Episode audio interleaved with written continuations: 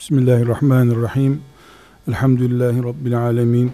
Ve sallallahu ve sellem ala seyyidina Muhammed ve ala alihi ve sahbihi ecma'in. İnsan bir hedefin peşinde koştuğu zaman insanlığı ile ilgili bir şeyler başarma imkanına sahiptir. Hedefsizlik yerde çömelip kalma anlamına geliyor. Veya cemaatla insan arasındaki farkta insan hedefi peşinde koşuyor. Cemaattan bir nesne de yaratıldığı yerde dünyanın var olduğu günden beri bekliyor. Son güne kadar da devam edecek. Kardeşler sevgili Peygamber aleyhisselam efendimizin sahih bir hadisi şerifinde Müslümana açılmış yedi büyük hedef görüyoruz. Siyasetten ekonomiye, insani ilişkilerden hayatın gençlik dönemine dair pek çok alanda yedi branşta Peygamber aleyhisselam Efendimiz insana hedef göstermektedir. Mesela siyasette gösterdiği hedef yüzde yüz adil standartlarda siyaset yapmaktır. Arşın gölgesinde gölgelenecek yedi standart amelin sahibi insandan söz ederken siyasetle bu e, hedeflerin birincisini başlatıyor. Adil imam arşın gölgesine aday imam olarak gösteriliyor. Cami imamı değil şüphesiz toplum lideri veya toplumun e, yürütülen siyasi mecralarından bir tanesindeki imza yetkili bir insan işini adaletle yapan.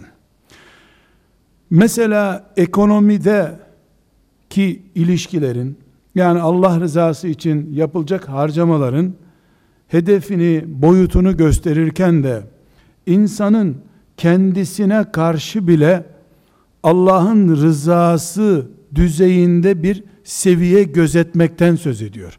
Sağ el veriyor, sol el bilmiyor. Verenle bilmesi gereken aynı kafanın elleri fakat o kadar Allah'la iç içe ekonomi anlayışı var ki Müslümanda sağ eliyle infak ediyor, hayır yapıyor, sol elinin haberi olmuyor.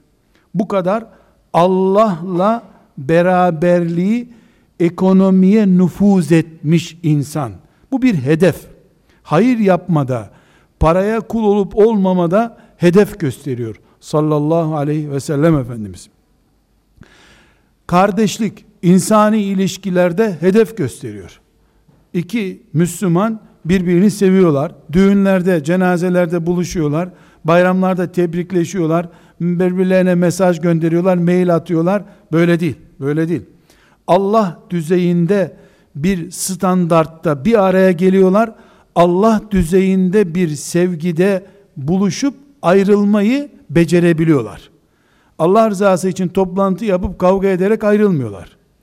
Allah rızası için birbirlerini ziyaret edip maddi bir bağlantıyı projelendirip ayrılma seviyesinde değiller. Allah için buluşup Allah için ayrılıyorlar. Bunların hepsi bu sahih hadisi şerifte hedef olarak gösteriliyor. Hedef bu ulaşılacak nokta da Allah'ın arşının gölgesi. Ayrıntılarına gireceğiz bu arşın gölgesinden sevgili peygamber aleyhisselam efendimiz ne mesaj vermek istiyor. Ancak burada gençliğe de bir hedef gösteriyor. Bu yedi grup insan, yedi ameli standart hale getirmiş şahsiyet haline getirmiş yedi insandan bir tanesi de ibadet ortamında yetişmiş gençtir diyor. İbadet yapan genç değil. Şabun neşe'e fi ibadetillah. Neş'eti, gelişmesi, karakteri Allah'a ibadet standartlarında bir genç. Bu kimdir, nedir, nasıl gerçekleşiyordan önce bir hakikati burada tekit etmemiz lazım. Kardeşler Peygamber aleyhisselam Efendimiz Müslümanların gençlerine ahlaklı olmayı, çalmamayı, derslerinde çalışmayı filan hedef olarak göstermemiştir. Bu bir hedef değildir. Hedefe giderken küçük bir istasyon bile değildir ahlak. Müslüman zaten ahlaksız mı olur ki Müslüman ahlaklı ol diye tavsiyede bulunsun. Zaten ahlak Müslümanın imanının gereğidir. İmanla ahlak aynı kovanın suları. Ama daha büyük bir hedef gösteriyor. Müslüman genç diploma peşinde, ahlaklı adam olma peşinde, iyi bir evlilik yapma peşinde, helal rızık peşinde filan olmaz. Bunlar zaten Müslüman olarak icra etmen gereken şeyler senin. Ana gaye arşın gölgesinde misafir edilecek kıvamda bir genç olmaktır. Hedef cennete girmek bile değil. Ashab-ı kirama bile topluca vaat edilmemiş. Cennet vaat edildiği halde onlara Allah sizden razıdır dendiği halde onların içinden bile ancak seçilmişlere vaat edilen bir standart var. Mahşer yerine kalkıyorsun. Mahşer yerinin peygamberleri bile endişelendiren, peygamberler açısından bile sıkıntı oluşturan bekleyiş atmosferinde seni Allah özel misafiri olarak alıyor. Arşın gölgesinde olmak demek Allah'ın özel misafiri olarak şu kadar bin sene mi sürecek ne süreceği belli olmayan beklemesi cehennemi arattıracak mahşer yerinin sıkıntısından kurtulmuş olmak bir kenara. Hadi kurtuldun git cennete bir kenara. Meleklerin ancak tesbih etmek için bulunabildiği bir yer arş. Ancak tesbih etmek maksadıyla melekler bulunabiliyor. Ziyaretçilere filan açık bir yerde değil. Ziyarete bile açık bir yer değil. Tesbih etmek maksadıyla meleklerin bulunabileceği bir yerde sen bekletiliyorsun durak olarak. Otobüs durağı olarak arşın gölgesinde bekletiliyorsun ve temel karakterin de senin ümmeti Muhammed'i adaletle idare etmiş adil Ömer bin Hattab da değilsin. Verdiği trilyonlarca serveti sol elinden gizlemiş bir Müslüman da değilsin.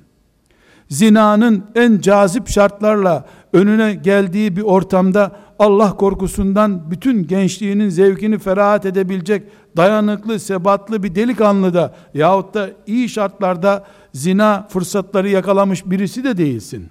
Sadece tek özelliğin var. Gençliğinde ibadet kalitesi yakalamışsın. Bu Resulullah sallallahu aleyhi ve sellemin ümmetinin delikanlılarına, gençlerine gösterdiği bir hedeftir. Biz Resulullah sallallahu aleyhi ve sellemin ümmeti olmakla, onun sünnetini yani mirasını sahiplenmek isteyen nesil olmakla hangi hedefin peşinde gençken koşacağımızı gösteriyor. Burada kardeşler bir husus var. O da genç kimdir hususudur. Bizim şeriat literatürümüzde genç bali olduktan sonra 40 yaşından gün alınıncaya kadar olan süredir.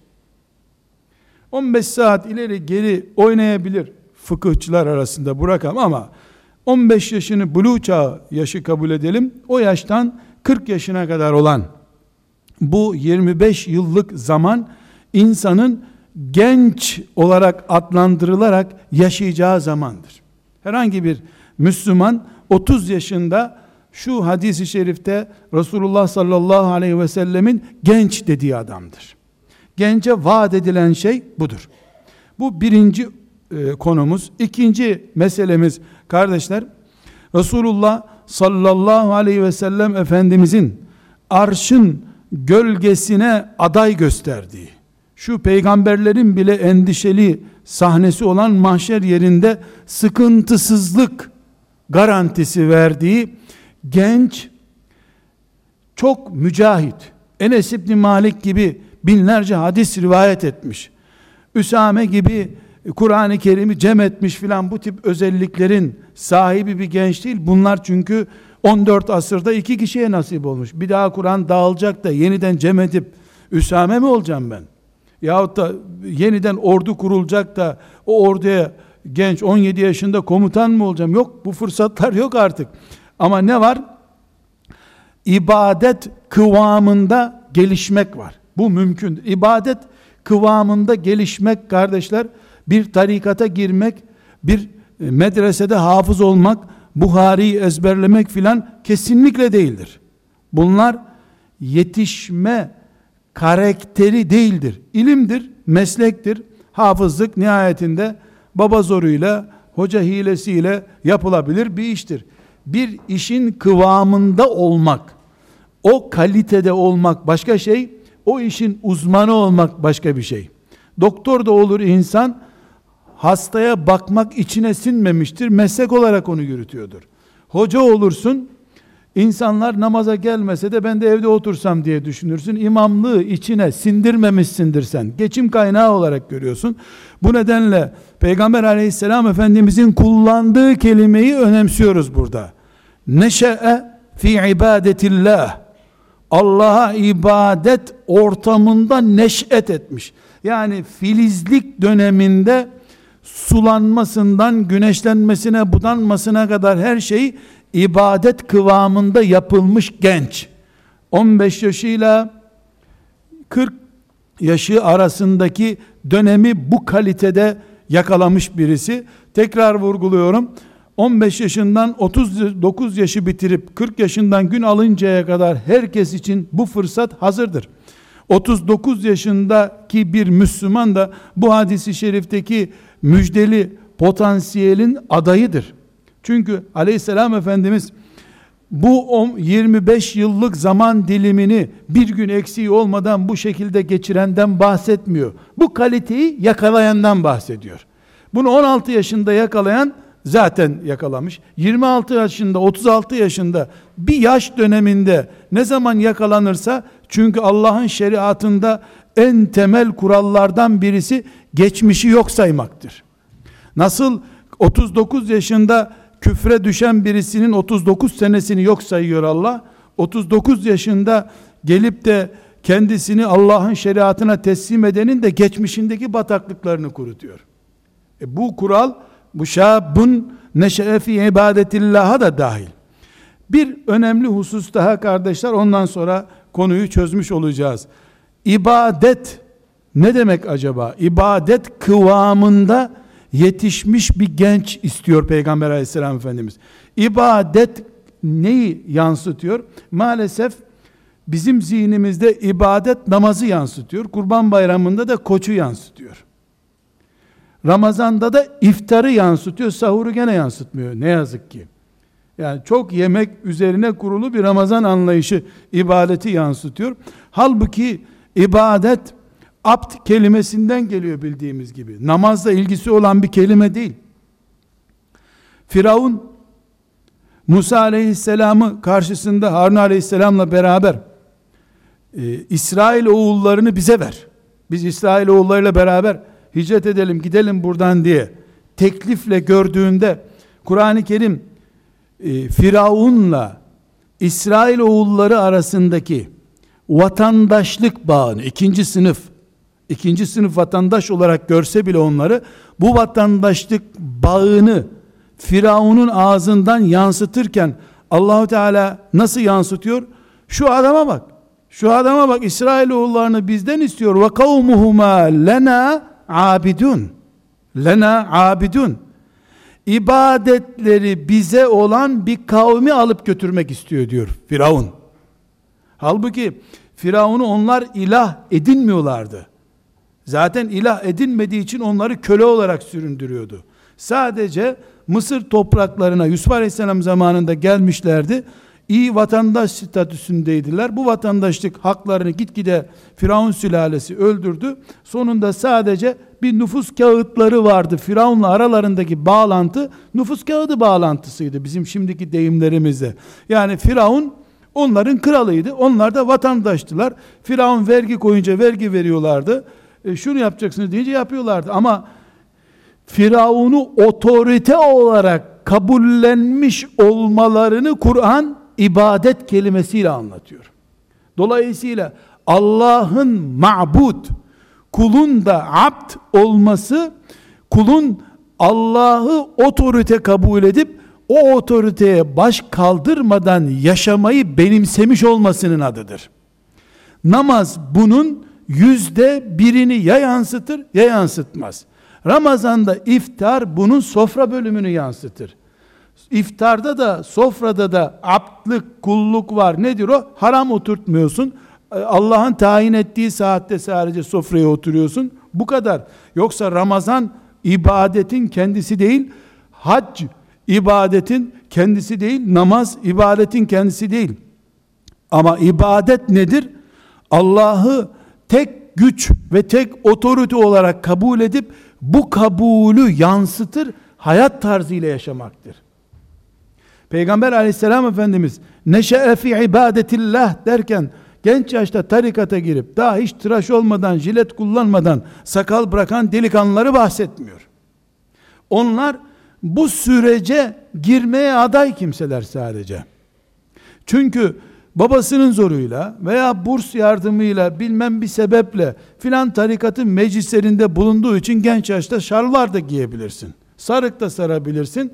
Bu kıvam haline geldi mi? Senin şahsiyetin bu mu değil mi? İlk banka kredisiyle, iyi bir banka kredisiyle karşılaştığında, zinayı cazip bir ortamda yakaladığında, sen tarikatta mısın, ibadet kıvamında mısın o zaman belli olacak. Önüne fırsat gelmemiş, bol keseden konuşuyorsun. Zaten sana cazip teklifler, ne faizinden, ne zinasından, ne piyangosundan bir teklif gelmedi. Bedava bir arabayı gördüğün zaman, alkolle ilk fırsatta karşılaştığın zaman, zina senin önüne allanmış, pullanmış olarak geldiği zaman, şabun neşe'e fi ibadetillah mı, şabun fi tarikati filan mı o zaman belli olacak. Tarikatta olmak, hatta İslam toplumunda olmak da bir simge değil. Fırsatlar karşılaştığında, bunun için aleyhisselam Efendimiz ne buyuruyor? Teheccüd namazı bile kıldıkları halde, teheccüd namazı kıldıkları halde, teheccüd arkadaşlar peygamber düzeyinde ibadet yapmak demek. Çünkü ümmeti Muhammed'e nafile, peygambere farz olan bir ibadet teheccüd. Bir Müslümanın teheccüd seviyesinde ibadet erbabı olması demek, yani ibadette yapılacak üst şeylerden birini yapıyor demek. Gece namazı kıldıkları halde pek çok insan kıyamet günü gelecek ve Allahu Teala'nın karşısında bir sürü ibadetlerin sahibi oldukları halde hiçbir şey bulamayacaklar diyor. Hiçbir şey bulamayacaklar. Camiler de yaptırmış belki veyahut da filan büyük hayır hasenatı var ama hiçbir şey bulamayacak. Hiçbir şey bulamayacakın nedeni sorulunca da neden ya Resulallah dediklerinde çünkü onlar haramlarla karşılaşınca dayanamamış olacaklar diyor. Her şey yerli yerinde. Allah zikirler o biçim. Bin, on bin, yirmi bin rakamlar uçuyor. Enflasyonik tesbihler var ama cazip faiz teklifine karşı kudret yok. Bir sekreterini görünce dayanamıyor. Bir banka müdürünü görünce dayanamıyor. Bir de yalana dayanamıyor. Bir de e, gıybete dayanamıyor. Onun dışında evliya. Evliya. Gerisi evliya. Çünkü ibadet yapmak başka şey, ibadet kıvamında bünye sahibi olmak başka şey. Hafız olmak, Kur'an'ı ezberlemek başka şey, Kur'an'ı yürüdüğün ayaklarına enerji veren kaynak haline getirmek başka bir şey. Resulullah sallallahu aleyhi ve sellem Efendimiz ibadetle neş'et etmiş genç istiyor. O gençlerden bir tanesine ordu teslim etmeye güveniyor onun için. Müslüman olmak meselesinin ötesinde bir şey bu. İçine sindirmek var.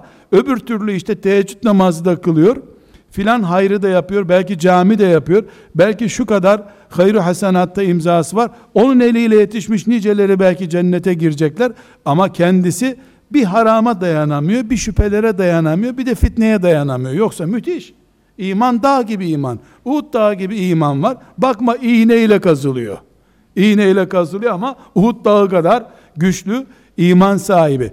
Bu nedenle kardeşler hadisteki kıvamı ya da hadisin beyan ettiği hakikati anladığımız zaman Resulullah sallallahu aleyhi ve sellemin arşın gölgesindeki genç derken ne kastettiğini anlamış oluruz. Gençliğinde iken imanı, Allah'a kulluğu, ibadeti ve neden var olduğuna dair şuuru yaşamış, hissetmiş, özümsemiş, damarlarına sindirmiş bir genci Resulullah sallallahu aleyhi ve sellem Efendimiz arşın gölgesindeki misafir adayları arasında görüyor. Bir hakikati daha açmamız lazım. Kardeşler bu şu demek kesinlikle değil.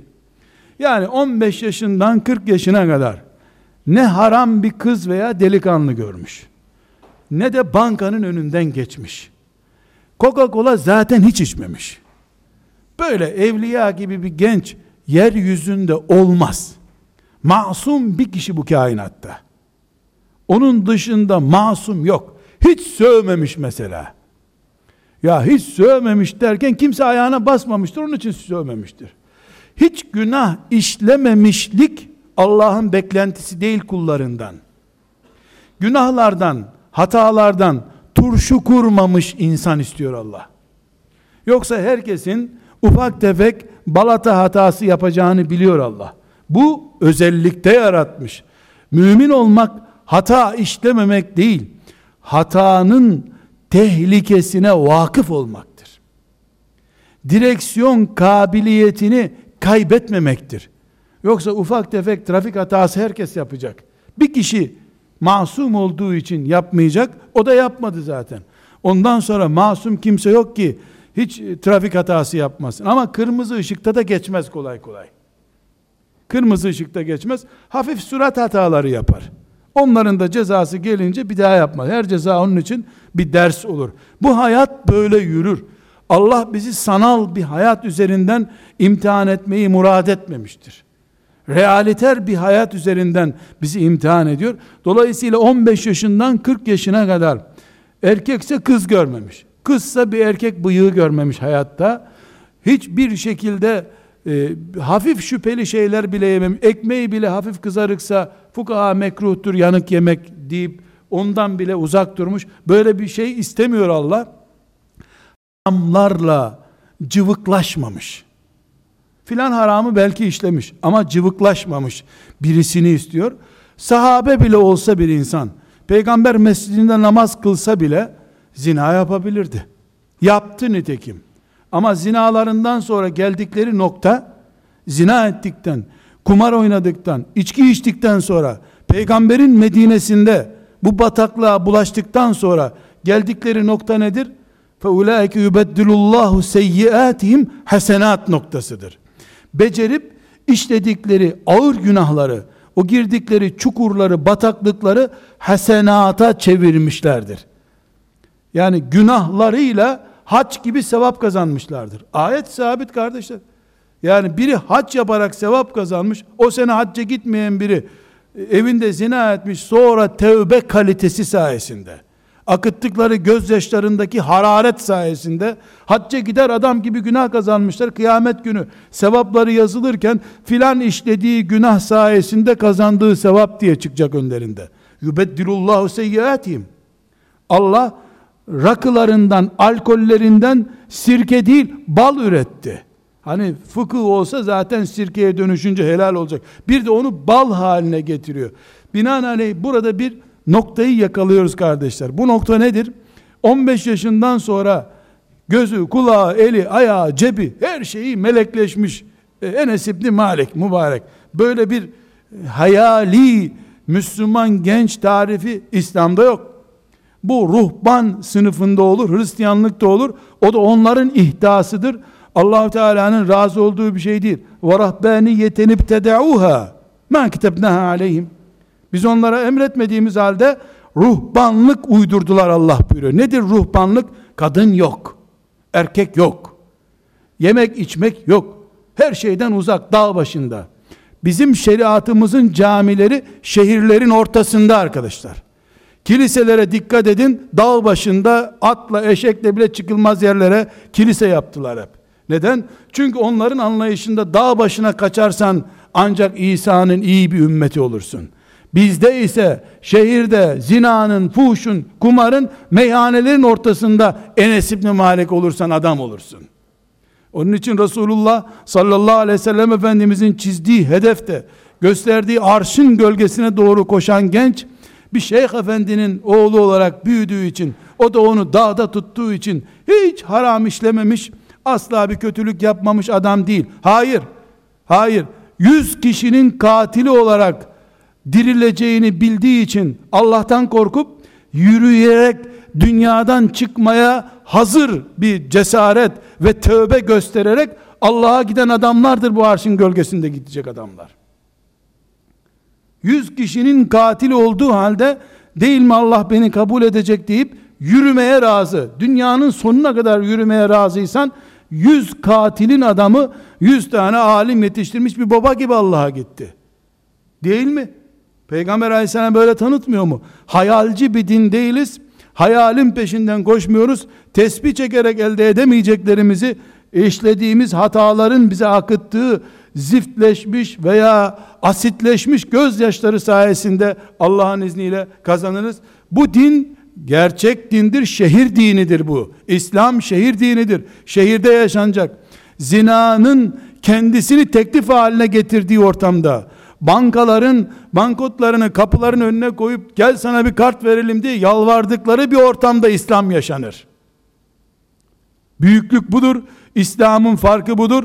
Ruhbanların uydurduğu kiliselerde uydurulmuş dinle levh-i mahfuzdan inmiş din arasındaki fark budur. Resulullah sallallahu aleyhi ve sellem Efendimizin gösterdiği nihai hedef olan arşın gölgesinde misafir edilecek genç budur. Kardeşler burada bir önemli husus daha var. 40 yaşından önce ölüp bu kaliteyi yakalayıp bu kalitede ölenden de bahsetmiyor. Şimdi herkes bu sevabı yakalamak için 40 yaşına kadar öl, öleceksin. Yoksa 41 yaşında gitti gençlik hakkın öldü. İndirimli kart alamıyorsun bir daha. Öyle değil ki. İndirimli kartla ilgili bir şeydi. Yani öğrencilik bitti pasoyu geri ver diyor YTT. Öyle değil ki. Paso ile ilgili bir kural değil bu. Bu kıvamla sen gençlik damarların, genlerin, vücudunda oluşan spermin, beynindeki suyun vesairen bu kıvamla oluştu mu? 75 yaşında da ölsen, 75 yaşında Ömer bin Hattab'ın adaleti düzeyinde yakaladıysan çift pasoyla dolaşacaksın zaten. Yahut da zengin oldun sağ elinle verdiğini sol elin bile bilmedi. Çift paso sahibisin zaten bir sorun yok. Ama 40 yaşına kadar bu kıvamı yakalayan birisi 96 yaşında da ölse geri dönüş sıkıntısı oluşturan bir imanı sıfırlayan bir hatanın sahibi olmadıkça biiznillah 100 yaşında da 110 yaşında da ölse bu vasıfla yaratılmış, bu vasıfla devam etmiş bir mümin olarak Allah'ın huzuruna böyle çıkacak. Kardeşler şimdi asıl söze dönmemiz lazım. Resulullah sallallahu aleyhi ve sellem Efendimizin ibadet kalitesinde büyümüş. Yani kulluk kıvamını yakalamış genç dediği bir gencin nasıl yakalanacak bir hızda sahip olduğunu ya da hangi eylemler üzerinde izlenebileceğini de söyleyebiliriz. Kardeşler hafızlık kesinlikle buna dahil değil. Hafızlığı çıkardık. Hafızlık başka bir branş. O ehlullah olmak. Allah'ın adamları arasında kaydolmakla ilgili bir sorun. Çok zor sonra. Eğer hafızlık, Buhari ezberlemek, yahut da her gün 70 bin filan selavatı yapmak gibi bir şart getirilirse arş boş kalır. Arşın gölgesinde 2-3 kişi ya bekler ya beklemez o zaman. Çok daha kolay şeyler. Bu kolaylıklar herhalde benim veya başka bir Müslümanın bundan sonra bu şartlarla kazanacak diyecek halimiz yok. Resulullah sallallahu aleyhi ve sellemin ashab-ı kiram üzerindeki uygulamalarına bakıyoruz. Peygamber aleyhisselam efendimizin istediği amellere bakacağız. Bir, iman sıkıntısı yaşamayan her genç. Akide sıkıntısı yaşamıyor. Akide sıkıntısında imanın altı esasını saymayı söz etmediğimi herhalde herkes biliyor. Ama Allah'ın kitabından, peygamberin sünnetinden bir şeyi duyunca bana göre demiyor. En basitinden mesela bir hadis duyunca vallahi bizim filan profesör böyle dememişti deyip peygamberin rakibi olarak bir profesörü devreye sokmuyor. Allah'ın haram dediği faizi filan fıkıhçı helal diyor deyip Allah Teala'yı fıkıhçılarla karşı karşıya getirmiyor. İmanda problemden bunu kastediyorum. Ah imanın altı şartı olsa, 60 şartı olsa ne olacak? Herkes inanıyor zaten. Yani Beyhaki tutup bunları şuabul imanda 70'e e, kadar çıkarıyor. E, tamam imanın 70 şartını herkes kabul ediyor. 700 olsa ne olacak? Kabul ettin gitti zaten. Bir oyla hepsi gidiyor. Bir oy veriyorsun hepsini kabul ediyorsun. Sorun burada değil. Sorun ayağının altında buz varkenki imandan söz ediyoruz. Bataklığı en dibine kadar hissettiğin halde Allahu Teala'ya karşı kusurluyum. Evet bu yanlıştı diyorsun ama bu asırda böyle filan demiyorsun. Risksiz iman taşıyan bir genç. Bir. İki, imanın diğer yüzde ellisi konusunda sıkıntısız genç olmak gerekiyor. Kardeşler genç için veya bir Müslüman için iman şu açıdan bu açıdan 20 30 40 maddeye bölünebilir. Ama İsra suresinde biraz önce dinlediğimiz ayetlerde Allah imanı yüzde 50-50 böldü dikkat ederseniz. Ve kadâ rabbuke Rabbinin hükmüdür dedi. İki nokta koydu. Dikkat ediniz. Ve kadâ rabbuke Rabbinin hükmüdür. Son karar demek. Allah'ın son kararı. Ella ta'budu illa iyyah. Ondan başkasına kulluğunuz olmayacak. Bir. İki. Ve bil valideyni ihsana. Ananızla babanıza iyi davranacaksınız. Üç. Yok. Dört. Yok. E Rabbimin hükmü nerede? E bu ayette İsra suresinde Rabbimin hükmü dedi iki nokta koydu. Hani imanın altı şartı vardı. Hani İslam'ın beş şartı. Hani hani cihat, hani şu, hani teheccüd. Hepsi Allah'a imanın içinde eridi gitti. Bir Müslüman genç için imanın yüzde ellisi anası babası, yüzde ellisi de Allah, peygamber, kitap, melekler, İsa aleyhisselam, Musa aleyhisselam, Tevrat hepsi de yüzde ellinin içinde. Kardeşler, yeryüzünde bir insanın şirkten sonra başına gelebilecek en ağır imtihan düellosu anası babasıdır. Dolayısıyla şabun neşe'e fi ibadetillah annesinden of, bela, dedikodu, itham, asık surat görmemiş insandır. Yüzde elli bu. Hiç kimse anne babanın Allah'ın şeriatındaki yeri yüzde kırk dokuz buçuktur diyemez. Ayet ortada.